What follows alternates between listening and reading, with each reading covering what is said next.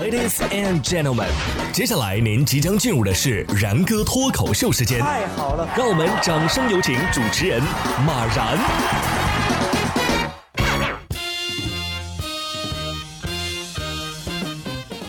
然哥说新闻，新闻脱口秀，各位听众大家好，我是然哥。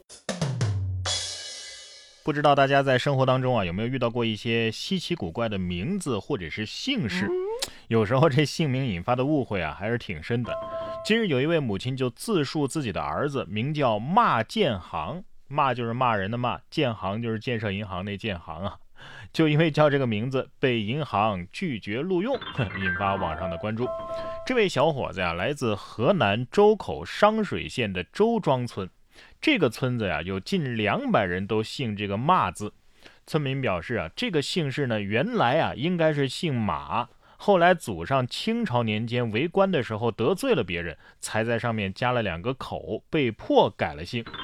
二十四号，骂建行本人回应说呀。自己曾经啊应聘的是物业公司的保安啊，这个物业公司的客户是建行啊，所以物业的工作人员看了名字之后哈，表示录用可能有点不太合适，就没有录用。这个骂姓可以和操姓一较高下了，是不是？其实可以换个银行应聘啊，毕竟改名来不及了，是吧？要不还是改回祖上的姓吧，姓马多好啊，我也姓马呀，是吧？再说了，有这么多年了，有啥恩怨也该了了呀。说到恩恩怨怨，正所谓养儿方知父母恩啊。二月二十号，安徽淮南就有一位十二岁的小男孩帮妈妈烤串儿，由于手法娴熟啊，在网上火了。呃，这个技术呢，说是平常放假的时候和妈妈一起出摊儿学会的。妈妈表示啊，以前没让他干过，今年啊比较特殊，家里只有他娘儿俩了，所以自己忙不过来，才让孩子帮忙的。说什么不当家不知父母恩，是不是？我觉得挺好，总比窝在家里天天玩手机强。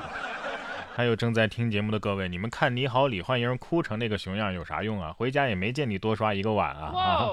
大人说你两句你还得顶嘴，是不是？总之啊，安徽这位妈妈的孩子呀，算是养对了。不过虽然是一个很感人的故事啊，不知道为啥我看他烤串看着看着我就饿了啊。还有下面这条本来是一个天气新闻，但是我看着看着。也饿了。二月二十四号，河南郑州就下起了暴雪，还出现了罕见的雷打雪的现象。二十五号，河南电视台记者在大雪之后采访交警，身后的一名路人大哥在啃手里的雪球。男子啃雪球的动作呀，非常娴熟啊，就像吃馒头一样自然。只能趁着上班多吃两口了，是吧？这要是再加点糖，隔壁小孩都能馋哭了。给摄像大哥加个鸡腿吧啊！冰雪不分家呀，有雪就得有冰，是不是？根据外国媒体的报道，俄罗斯西伯利亚的一位老奶奶就每天在贝加尔湖上滑冰，引起了人们的关注。八十岁的柳伯夫莫尔霍多瓦把和他自己的年龄差不多的冰鞋紧紧地系在毛靴上，一场优雅的贝加尔湖冰面的滑行就这样开始了。这位独居的老奶奶啊，从小就很热爱滑冰，已经滑了七十多年了。如今呢，她独居在贝加尔湖畔，家里啊有几头牛。滑冰呢是为了穿越湖泊去追踪它们。呃，滑着冰放牛，这听起来是够炫酷的啊！啊，必然是我掌握不了的操作。这才是真正的热爱可抵岁月的漫长啊！然而，有的人为老不尊，就有点儿。哎，看着不是那么舒服了。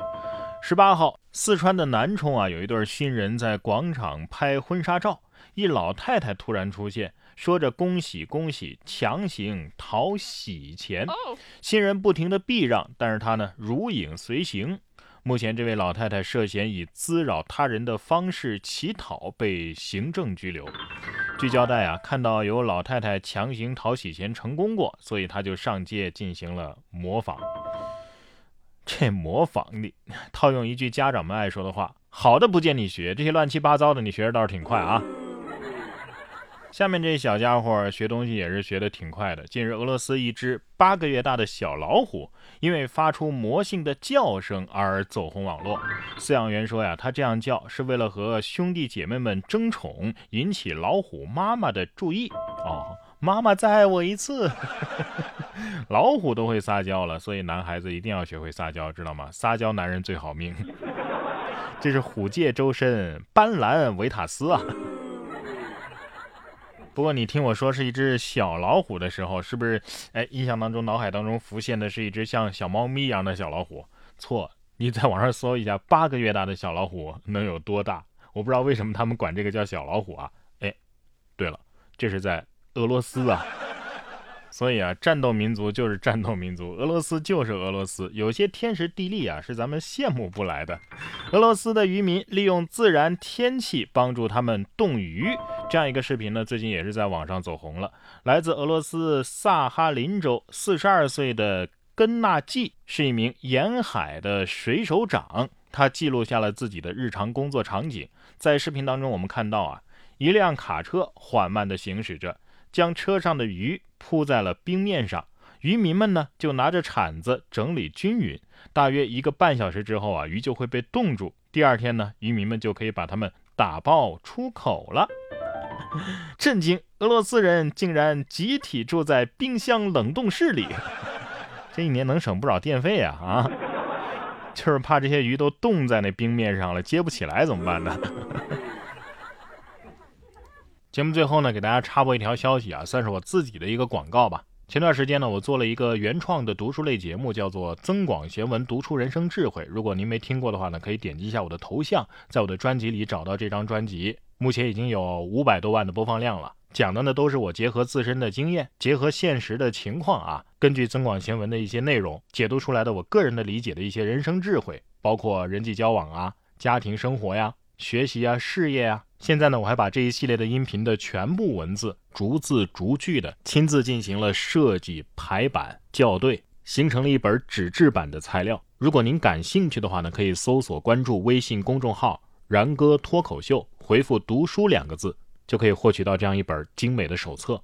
再次感谢各位的支持。